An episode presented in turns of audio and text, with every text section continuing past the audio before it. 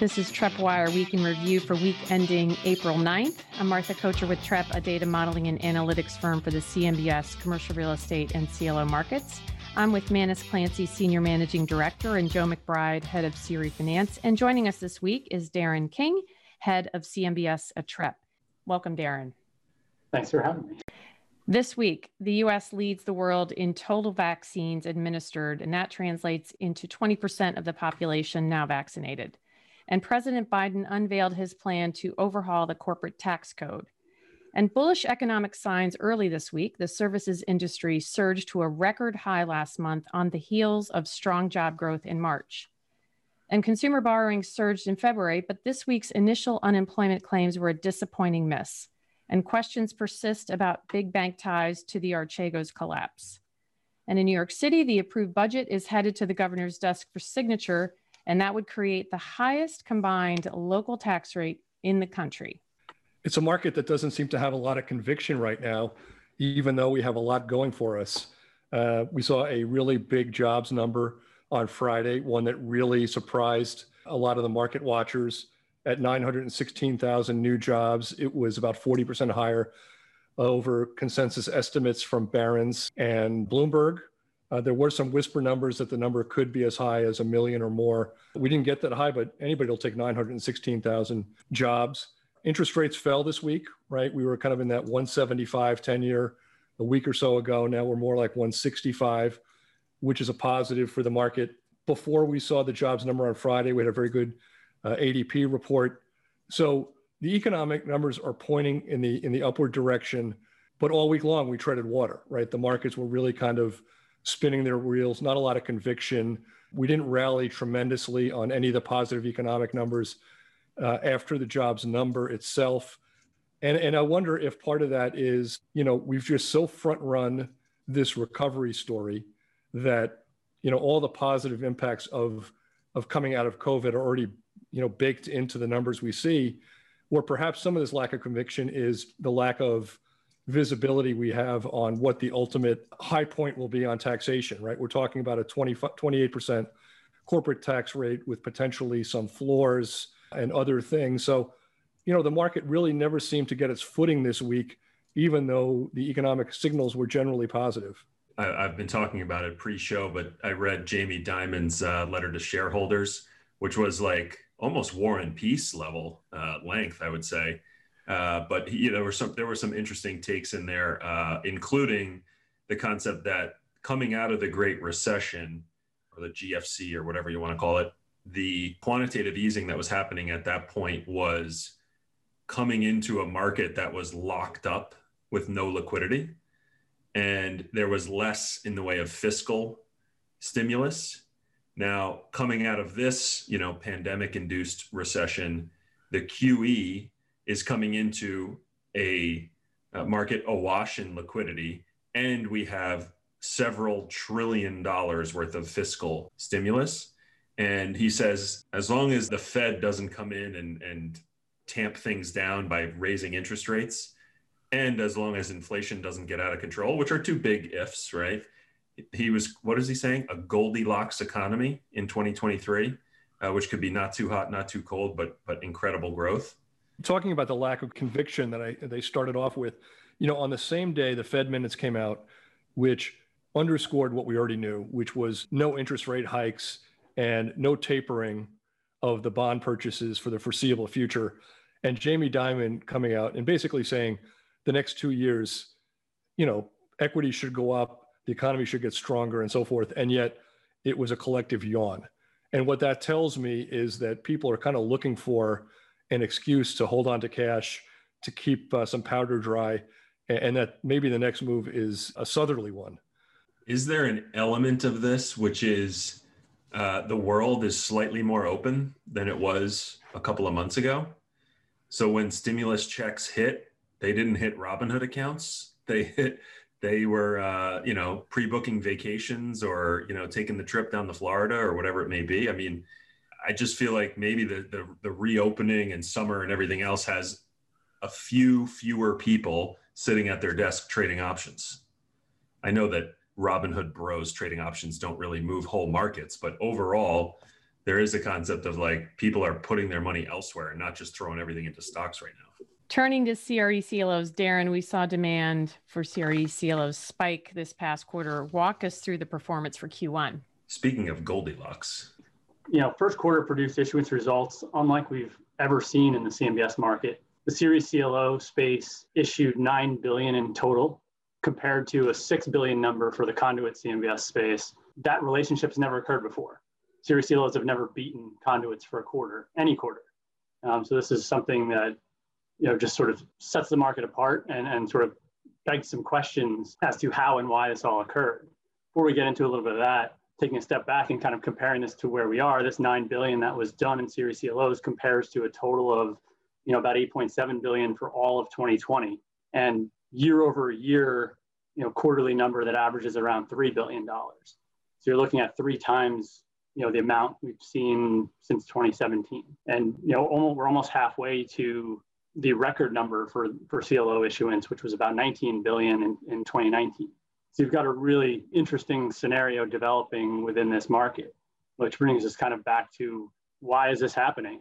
Um, and I think a, a, big part of it is related to, you know, borrowers don't want to lock in long-term financing. You know, the CMBS conduit market is generally a 10-year market where for nine and a half of those years, your loan as a borrower is locked out. You can't prepay it. So if you borrow money today, you've got that same loan for the next nine and a half years when you come to the CRE CLO market or to, to you know, these debt funds that don't issue straight into the CMBS conduit market, the loans provide a lot more flexibility. You can borrow money on a three to five year basis, but it's pretty much prepay at any time you want after the first 12 months. So we're looking at an environment today with still uncertainty and lenders are more conservative in their approach, lending at you know 60 LTV or 55 LTV today, whereas you know, in 2019, that may have been 70 or 75 LTV. As a borrower, do you really want to lock in that lower number if you think a year from now you may be back to that 70 LTV point? And so I think it's really driving property owners toward this shorter term, more flexible financing and away from the conduit market. This is very interesting to me uh, on two levels. The first one being to your point, right? If you have a guy who has a $100 million property kind of in theory. And, you know, he was expecting a year ago to be able to refinance and get a $70 million loan. And, and, today he's only able to get a $50 million loan, right? So he's saying, if I wait a year, if I use this transitional source of funding, a year from now, maybe I can come back and still get that $70 million long-term debt and get more proceeds out of that. I, I get that part of it. That's, you know, they're kind of, you know, weighing the possibility they'll get higher proceeds down the line. But what, what they're telling me too is that these developers are not believing that interest rates are going from a 175 treasury today to a three and a half treasury in a year or two. Because if they thought that was the case, that $100 million property is not a $100 million property anymore. Right. So, you know, when I hear you talking about this, to me, it's saying that the developers are making the bet that they're going to see a, a reflation, if you will, uh, or a loosening of liquidity standards by long-term uh, CMBS lenders without the risk of a, a real high 10-year treasury rate.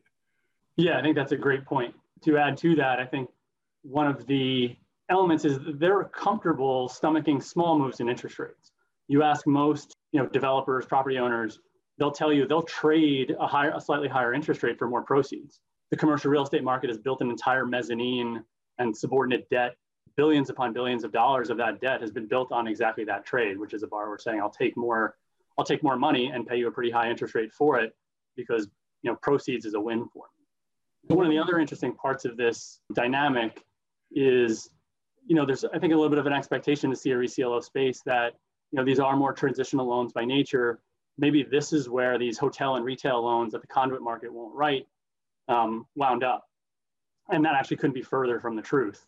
If you actually look at the data from the first quarter, the combined hotel and retail numbers only totaled about 5% of the collateral balance.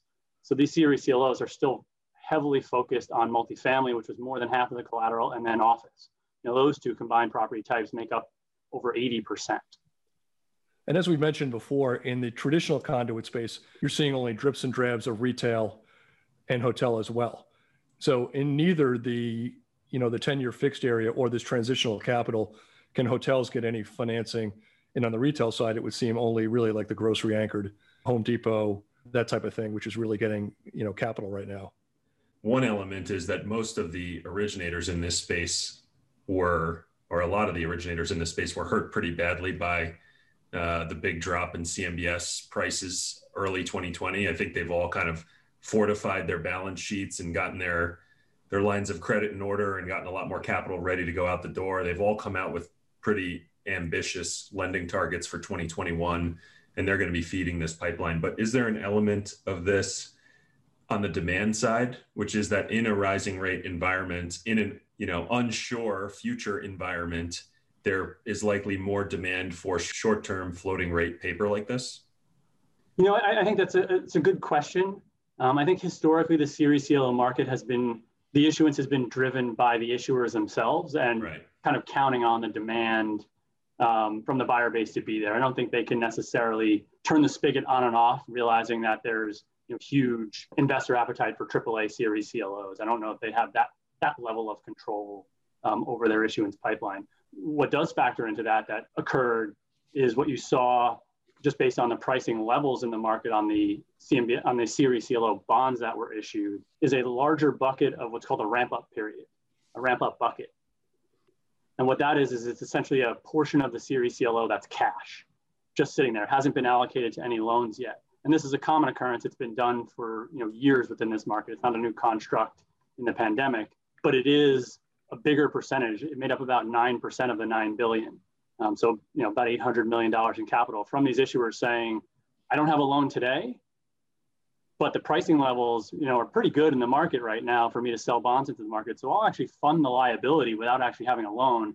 But I'll, I know I'll find the loan because, you know, the demand is there from on the borrower side as well. So they are taking advantage of the bond investor appetite, but not necessarily able to do it directly as, okay, well, let's just go issue right now.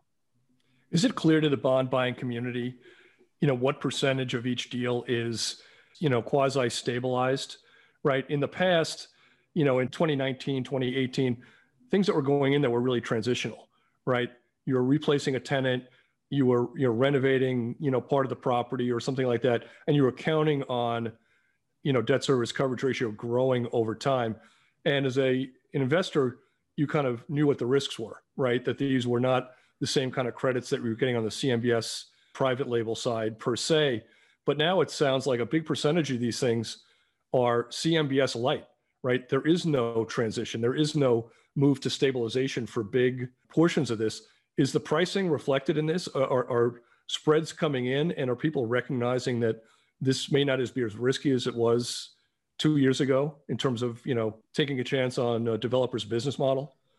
Uh, the pricing has come in based on the pandemic. So I think similar to the conduit traditional CMBS space, um, where that pricing has recovered to really levels at where it was pre-pandemic the CRE CLO space has done the same. So AAAs are, uh, which are the bulk of the deal, are back to levels they were pre-pandemic. I don't think they're necessarily representative of a an overall tighter spread level because the collateral makeup is a little bit different. Um, but there you got a lot of pull, you know pushes and pulls in that, right? LIBOR is now at zero effectively, whereas you go back two years and it actually had a real yield to it. So there's a different yield profile to the asset too that also kind of plays into where that spread will fall out.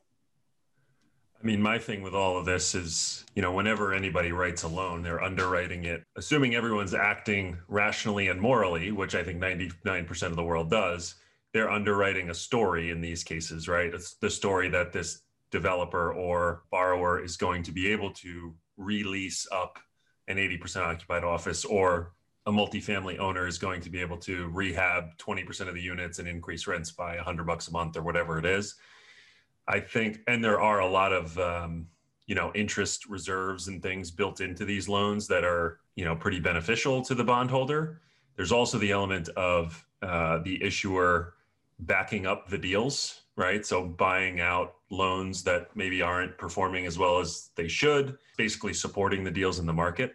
However, having said all of that good stuff, it's got to be a very interesting time to be underwriting transitional loans when we have no idea what we're transitioning to, right? Or maybe we we're assuming that we're transitioning quote unquote back to normal, but God knows what that even means at this point.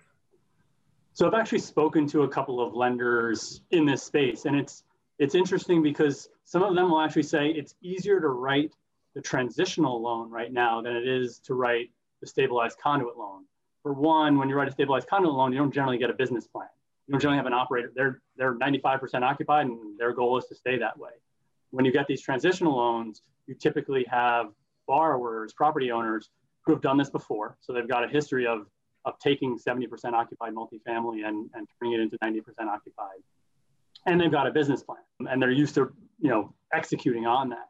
So it's actually in some instances easier now because even, you know, coming, you know, with the pandemic and all the uncertainty surrounding it, you've got sort of an underwriting point that's still more conservative because you're you're not underwriting to 90% occupied, you're underwriting to 70. Now certainly that can go to 50 um, you know, that can happen. But you've also got a borrower with more experience about turning around a property as opposed to a sponsor that's you know used to being in a stabilized world, used to be used to having stabilized properties, and now the pandemic has sort of unseated that. And so if they you know lose a couple of big tenants, you know they don't know what to do. You know they're they're now scrambling to formulate a business plan to resurrect their property.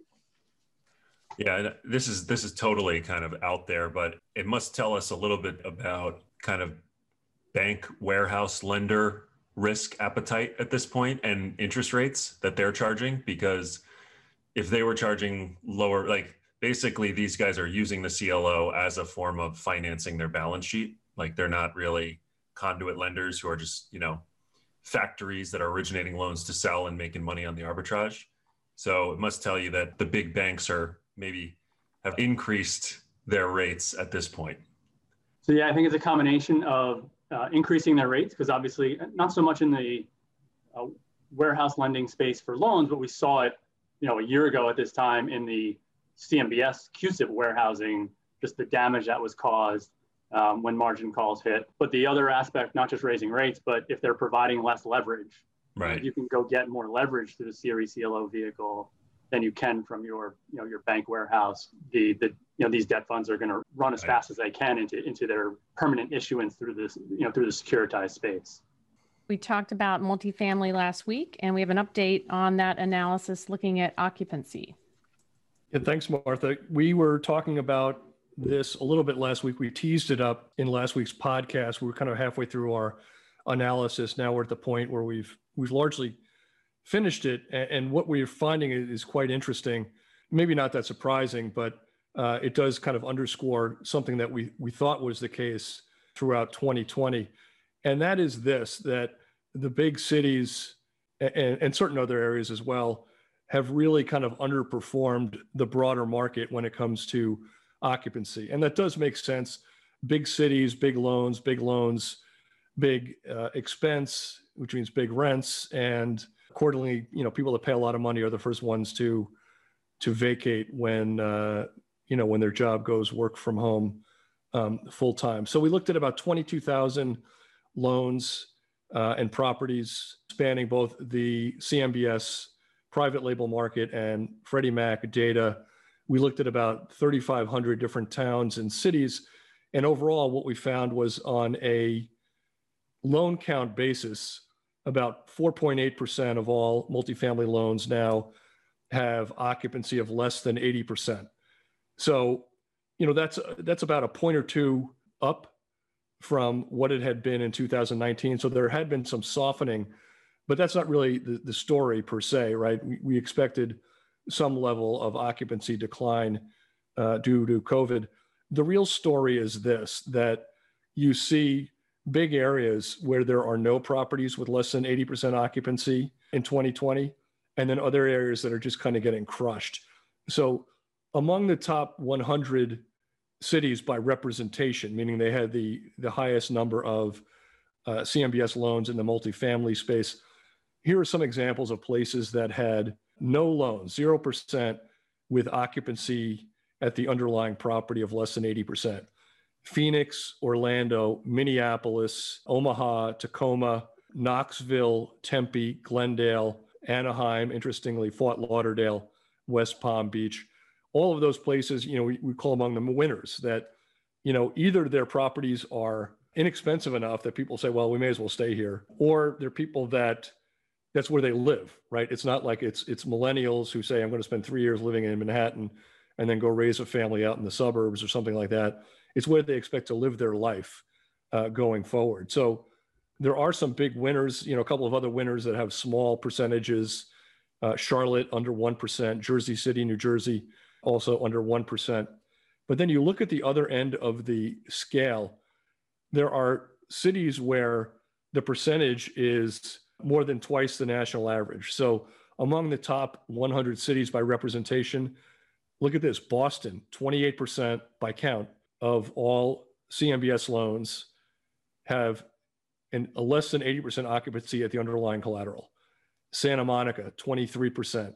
Tallahassee, Florida, um, College Town, maybe that has something to do with it, 15%. San Francisco, uh, 14.6%. Seattle, 11%. Kansas City, almost 10%. But then I'll throw one more statistic at you and then I'll, I'll uh, open it up to uh, Joe and Darren. If you look at some of these kind of not quite urban areas, but kind of close to the urban core, the numbers are extraordinary. Long Island City, which we've talked about before on this podcast, 50% of their loans. If we had done this by balance weighted, it would have been even higher because these loans are big loans, hundreds of millions of dollars with thousands of units. Uh, Brookline, Mass, 48%. Cambridge, Mass, 37%. Uh, Sterling Heights, Michigan, 24%. So great differentiation from uh, city to city, town to town. And I think that, you know, if you're an operator and you're under 80% in some of these areas that are really doing quite well, you have to ask yourself, what's wrong with my property? And, you know, if you're in one of these really hard hit areas and, and you're still keeping your head above water, you probably have great management in place, number one. And number two is you got to probably do everything in your power to make sure you're not one of these guys that is uh, you know funneling down the drain in the next six months. Yeah, I think you know the overall number, Manus. You said it's like four point eight percent. I think, which is similar by count and by balance, but it doesn't sound that bad, right? But I think the whole point of this is that you know multifamily is not as bulletproof as everyone thinks it is, or at least it's not bulletproof in certain areas.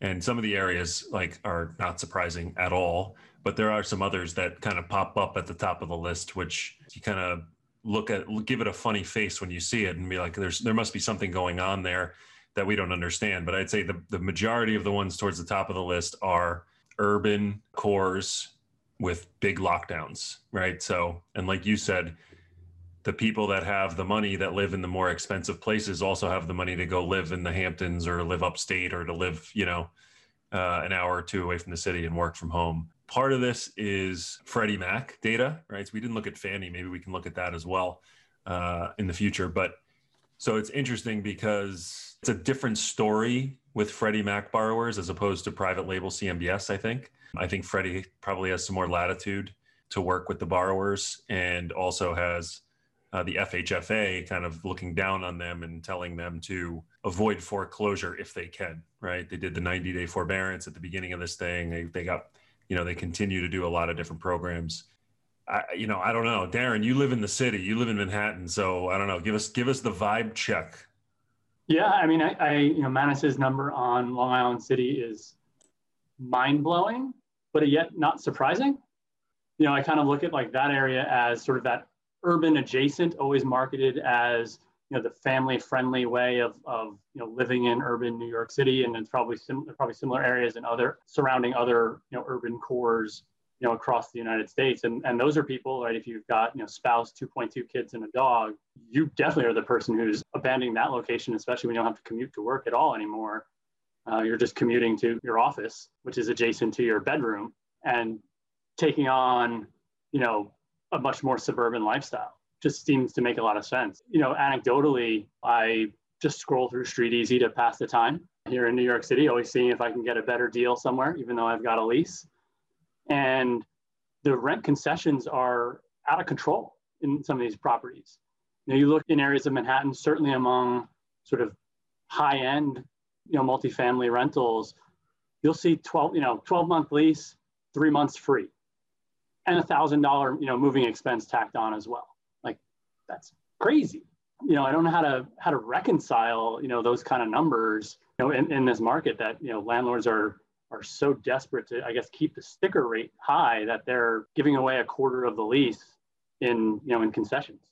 They want that that gross potential rent number at the top line to stay very high, I guess. Uh, yeah, this is this kind of actually links into a couple of other things that we've done over the last you know six or nine months on the advisory side. And I've plugged this a few times, so uh, pardon me for plugging it again, but it's worthwhile. I think we've done a bunch of uh, market level analyses for different clients of ours, trying to give them a sense of where values have gone right so in in a market where there's a lot less in the way of transactions these are the types of numbers that you can look at to try and get a sense of where value is going at a high level. We've done it kind of at a market and property type level. We've also done it at kind of the property level itself. So we'll have a couple clients come and say hey we you know we own a large mall in this area or you know we lent on a large multifamily in this area and we just need to get a sense of uh, you know what our risk exposure is. So that's a, a, little shout out to our boy Lonnie down in Texas who runs that advisory group. Who actually we have some new joiners lately, so uh, we can take on even more work. I'll take a quick detour when we're on the topic of both New York and apartment living. Manus, no sidebars this week. No sidebars. Well, well this is uh, germane. You know, New York State passed its budget this week, which included some sizable tax hikes, income tax hikes. And, we're number one. We're number one. Yes, we're number one now, apparently, and uh, when you combine city and state taxes. But one of the things on the table, which was, uh, thank goodness it didn't pass. Uh, not that it would have impacted me, but it would have impacted the the market and the economy enormously. Was there was going to be a condo slash co-op tax on people that had second dwellings in New York? I guess office workers that you know, we're staying often in New York often enough to to buy a place and use it as a, as a second dwelling. The proposal had been to tax the value that was north of three hundred thousand dollars at somewhere between ten and thirteen percent. So, just so to it's put the it, value of of all the square footage after the first five square feet when you walk into the apartment. Well, pretty much. You know, in New York, for those that are not from New York, a million dollars in New York might get you slightly above average studio apartment, I guess, right? In this, maybe not in this market, maybe it's better now, but you're not getting a lot for your money here. You, I mean, you're not getting anywhere, you're not getting anything. You're getting a parking space for $300,000 in Manhattan, right? You're not getting a place to live, right? So let's suppose you, you had a studio apartment that you bought for a million dollars. That means $700,000 of this would have been taxable. At 10%, that's $70,000 which the owner of that property is paying that twice, right? They're paying it once when they write the check to the government. And then when they go to sell their place, because the next guy knows he's got to pay the tax too, the value is not a million dollars anymore, right? The million, the, the value is now 900,000. This would have been an absolutely devastating turn of events for property owners in New York, right? Condo owners, co-op owners. And as it is, it's probably would it probably would have been the final nail in the coffin for that 57th Street corridor, right? Billionaires Row, where you have the 100 story buildings, apartments going for 25, 50, 75 million dollars, right? You throw another 10% tax on that thing, demand is already lackluster even before COVID, right? I, I think you put the final nail in the coffin on those developments and, and they sit 60% empty for the next decade. So, looking at lodging, the lodging sector delinquency rate dropped to 15.95% in March. And our recent hotel report from our own analyst, Max Nelson, highlighted some of the details behind the numbers. Joe. Yeah, so just to give a, a little bit of context, looking back to March 2020, uh, the special servicing uh, rate and delinquency rate were both decently below 5% in the lodging space. It shot, both of those numbers kind of shot up to the 20 to 25% range for special servicing, and then kind of 24 now down to about 15% in terms of delinquency. We've got about just under 15 billion in total outstanding lodging delinquent loans and just over 20 billion uh, in special servicing. I think one of the stories here is again kind of regional, looking at the top uh, 10 or so MSAs here in terms of uh, delinquency rates, or in terms of balance, I should say. Uh, we've got New York with a delinquency rate of 47%, Chicago 56%, Houston, which was a big problem pre-COVID and just continues to uh, to get hurt on the hotel space, 73%, and a couple of others here. Portland, I think we talked about a big hotel there, which was in the middle of the uh, protests all summer, uh, 77% delinquency. And but then you know you look at places like Miami, eight percent. I mean, LA is not terrible at 15%, but you know, just it's a stark contrast when you're looking at some of these uh, different areas. And there's another piece here, which is about appraisal reductions. We had about 400 million in ARAs, uh, which are appraisal reduction amounts, which is that was pre-COVID. Uh, now we're up to around 1.4 billion. So we've added a billion dollars in, let's call it special service or expected loss in this space during COVID. We just released it, so go check it out on our website. And on the topic of special servicing, we had a detailed report by one of our other analysts, Catherine Liu, and it walked us through what was going on across different property types last month. Yeah, so here's another one, and stay with me. Uh, apologies if I drone on. I was actually in a meeting earlier today uh, for work, and they asked me for an update on something, and I and I started, and then I stopped, and everyone was uh, giving me guff for going on too long and it really hurt me to my core because if there's anyone in this company who appreciates a quick meeting with no nonsense, it's me. So I just, for anyone who was on that meeting who may be listening, uh, I apologize and it'll never happen again. But I digress. Uh, apologies for that sidebar. Yeah, so the problem that we're looking at is, or the, the kind of data issue that we're looking at here is, you know, we've seen this headline special servicing rate you know, starting since March or April of last year. And it's been relatively flat. It's been decreasing slightly here and there. But the question I raised in the podcast last week kind of is how many of those loans are just staying in special servicing versus how much of this is actually just, you know, some loans moving out and some loans moving in. So just I'll give you a couple highlights because I don't want to bore everybody to tears. But if we look at uh, loans that were transferred to special servicing uh, during the pandemic, which is on or after March 2020, 76 or 77% of them are still in special servicing as of March.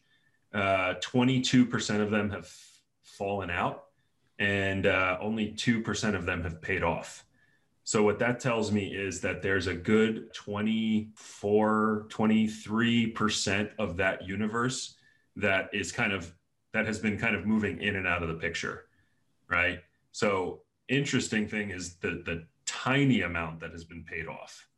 So what that tells me is there's still a lot of row to hoe, a lot of wood to chop in this market. And uh, maybe if I was one of these uh, CRE CLO originators a little farther out on the risk spectrum, I might start looking at this list here because I'm sure a lot of these are coming up for maturity if they haven't already. So one interesting thing I actually came across my desk today was a, a listing from uh, a broker in the market, uh, JLL, that's offering for sale a six property portfolio of notes backed by 79 million in non-performing loan balance. You know, you have to go through and, and sign the con fee and all that stuff for for all the you know nitty gritty details, but it's a thousand keys in five different states. I think the highlight of it is these loans are 60 and 90 days delinquent. So servicer here is saying is kind of putting it out there saying, you know what, I don't want to carry this thing through, or at least testing the market and saying, I don't want to carry this thing through. I don't want to go foreclosure or REO. Anybody out there just want the note. And then you deal with it. And the and the trust will take whatever amount of loss they occurs after, you know, the discounted price on the sale that kind of aligns with a little bit of the narrative that we were talking about last week, which is that that distressed log jam is kind of loosening up a little bit. So uh, I saw that same email come through too, Darren. Darren. I feel like I see kind of one or two of those a day now from different you know brokers in the market and i think it was last week we talked about how there was 20 or so uh, hotels coming up to auction on 10x and i think a bunch of them are actually in cmbs so you know i don't i can't get in the servicers heads but maybe one piece of this is that they're actually looking out and seeing now that the vaccines are rolling out we got 20% now that you know reopenings are starting to happen and all that they might be able to kind of jumps they don't have to wait six months to take advantage of the recovery or they're running out of uh, time and patience on these things and they want to get, get rid of them i don't know. And they're also seeing the same you know headlines everyone else is which is there's hundreds of billions of dollars of, of capital that's been raised and sitting on the sidelines waiting for distressed purchases feed the beast to right. a certain extent right yeah it's the killer for the io guy though right that's the worst of all worlds that you see a note get that sold for 97 cents on the dollar. So a de minimis loss to the trust, but it could eat away, you know, eight years of income for you if it was a 10 year loan that gets sold off after two years, right? No uh, defeasance charge, right? Or defeasing of the loan, no prepayment premium or yield maintenance and so forth. So we've talked about that in the past. And if you're an IO holder, if this becomes, uh, you know, less anecdotal and more of a tidal wave, right? You're probably not getting enough uh, compensation for your IO if this becomes a real trend that grows. We'll have to turn that into a true educational segment next time. Turning to retail, we saw a number of different stories, Manus. Yeah, there were a lot of stories out there this week, and I'll, I'll try to tie them together at, at the end. UBS put out a, a piece this week which said that 80,000 stores would close by 2026. So that's uh, obviously, if you do the math, another 16,000 a year, which is an awful lot of stores still to go. You know, I had gotten the feeling lately, probably in the last six months, that we, believe it or not, we had gotten over peak bankruptcy, peak store closing, and, and so forth. Right? We've we've squeezed Sears completely out of the system. Right? We're down to fewer than 60 Sears now at this point. Right? A lot of the over levered retailers have gone bankruptcy and liquidated. Um, I, I, think if you're still standing at this point, right, you've probably really trimmed the amount of real estate you have, and you probably have enough liquidity to keep going, because otherwise you probably would have uh, restructured by now or liquidated you know, if you were in such dire straits. So for somebody to come out and say we have 80,000 more to go, uh, as UBS did, you know, that's a little jolting, right? You know, I, I, I was hoping that the light was at the end of the tunnel in terms of our resizing, but apparently UBS feels otherwise. Um, Moody's put out a piece which showed another modest decline in mall occupancy. They follow a set of, I think, about 50 malls that they set up a benchmark for. I, think their occupancy fell by another one or 2%, which is not surprising, right? We're seeing more and more store closings. You know, two negative stories on, on retail and you know, what is the market telling us? We we've mentioned many times over the year that we've been doing this podcast that where rubber meets the road is in CMBX six triple B minus bets.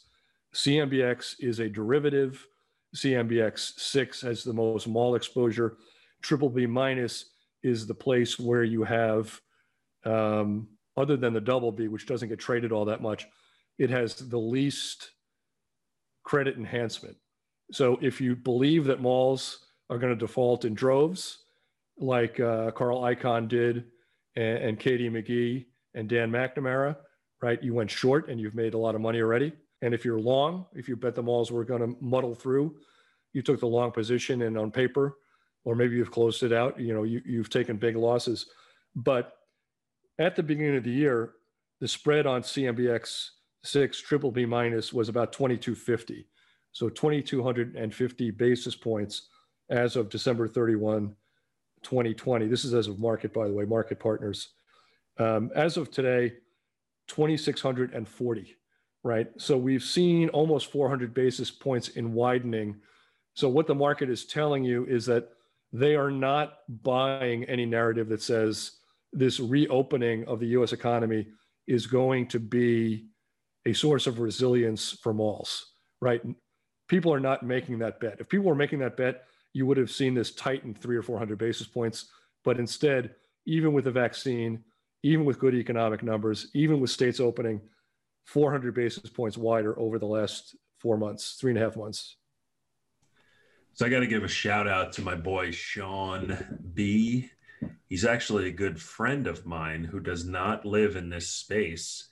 But when I went to meet up with him, he said, So can you explain CMBX to me? Because he's been listening to the podcast. So I got to give him that. I got to give him that shout out. I don't know if he ex- understands it anymore now after my explanation or after that explanation, but uh, just made me think of that. I got to give him a shout out nothing better than a, an award-winning listener who has nothing to do with this market, who's just listening for me, Coach, and Manus. Oh, me, Martha, and Manus. Oops, you know, you slipped shoot, there. shooting the bull. You know. Well, I always say think of CMBX like it was, you know, a casino offering odds on the Tampa Bay Buccaneers 18 months ago to win the Super Bowl, right? They were offering their 40 or 50 or 60 to one and they said, you know, every guy from Florida is going to walk in here, he's going to drop a thousand bucks, thinking that this is their year or whatever, and we'll collect this all day and night. And then one day they they signed Tom Brady, and all of a sudden those odds dropped to you know eight to one from forty Right. or fifty to one, and the casinos are thinking, how do I slough off this risk? I never expected in a million years to have to pay any of these guys. And the guy who bought, you know, the long basically bought the Bucks at forty to one could have sold that piece of paper right, with a big profit even before they won the Super Bowl. So it's kind of one way to think about these derivatives. I Shout did out to Johnny G there. Johnny G, our colleague who had that bet. He did do that bet. Yes. I'll do one more meandering on the retail space. Did you guys see that a high school in Burlington, Vermont had to use an empty Macy's for their high school after the actual high school itself was found to be covered in toxic chemicals or contaminated, I guess, with toxic chemicals. So they've taken 150,000 square feet in a in a former Macy's in Burlington, Vermont, full with escalators, working escalators, and and the whole thing. I don't know if the mannequins are still there, and I think they're going to put three and a half million dollars into this thing to make it more school-like. So replacing the Auntie Anne's with the terrible food, and you know, uh, putting in some some alarms where there used to be uh, kind of Muzak music. I could only like the amount of hijinks that oh, Could be bad. I was into in in my high school years in a fairly strict school environment. Like if we were let loose in a mall, like that, it just sounds. It's a just Macy's. How much trouble could you get into? You know, just the escalators alone, I would have gotten like 150 demerits just messing with those. Pushing that button to stop it. Yeah, we used to do that in the in the mall. You kick it, you kick right under where the the little handrail thing goes in. If you kick it hard enough, the whole thing stops, and then you run away. I mean, what else can you do when you're 13 years old? We digress. Okay, deals of the week, Manus. Uh, I have a couple of deals of the week. The first one has to do with a selling of a retailer's headquarters. This comes by way of Real Estate Business Online. I should point out the, they are the writers of this piece. BPM Real Estate Group acquired PetSmart's corporate headquarters in Phoenix for $110 million. Our data shows the lease to PetSmart ending in 2023, but I can't imagine somebody's buying this thing without that lease having been extended for a considerable period of time. It's located in Phoenix's Deer Valley submarket, uh, covers about 365,000 square feet. The property backs a 2013 uh, loan, which I guess at this point will either be defeased or, or or paid off in the near term. I think it was close to its maturity date. Barry Gable, Chris Marchildon, and Will Mast of CBRE, along with Kevin Shannon, Ken White, and CJ Osbrink of Newmark, represented the seller, who was an institutional seller but was undisclosed. Um, and Newmark's Nick Kucha represented the buyer, and uh, David Millstone and Ramsey Daya, also of Newmark, uh, they arranged the financing for the acquiring entity, BPM. So, uh, congratulations there. You know, you're never sure what kind of demand is going to be for any kind of retailer. Although somebody like PetSmart, not your traditional guy, right? It's a good mix of bricks and mortar and online stuff, and and certainly everybody loves their pets, and and selling pet food is uh, going to outlast us all. Yeah, well, there's like a million more people with dogs or cats after the pandemic. right? Wasn't there some crazy stat out that there were like tons and tons of people who bought dogs at this point? So maybe long Petco, long uh, long PetSmart or whatever is the right play if it's not too late, or Chewy. So I'll give you one more deal of the week. This is also, I believe, from uh, yeah, Real Estate Business Online. The Redstone Group acquired the lodges at Glenwood. Uh, that's near Brigham Young University in Utah. It's an 1,100 bed student housing complex. Brian Eisendrath and Cameron Chalfant, Chalfant of CBRE secured the financing. Why did I pick this one? You know, the, the reason I picked the first one anytime you know you see something unusual, which is like a, a retailer's headquarters purchase, that's interesting to me. And we've talked a lot about uh, the problems or the potential problems that student housing facilities may have had in the pandemic. It turns out that that was a narrative that never really played out. Student housing held up pretty well, uh, even in the pandemic. And, and, so I wanted to point this out that not only did they hold up well, but uh, transactions are taking place where uh, student housing facilities are being acquired, in this case by uh, Redstone.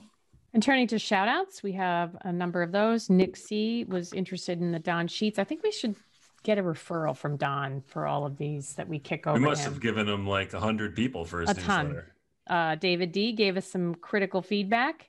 Mark S, Will S, Victor W, John M, Scott Berry posted on LinkedIn some of our content, and so did Amrit Gill. Thank you for doing that. And you know, guys, this past year we've talked about shortages of PPE, paper towels, toilet paper, semiconductors, and now it seems ketchup packets are a scarce commodity. So, with all that takeout, I guess people are grabbing the packets to go, and there's not a whole lot to go around. But Heinz says they're going to step up the supply. I don't know if you remember this urban legend. Maybe it wasn't urban legend. Maybe it was, you know, really true.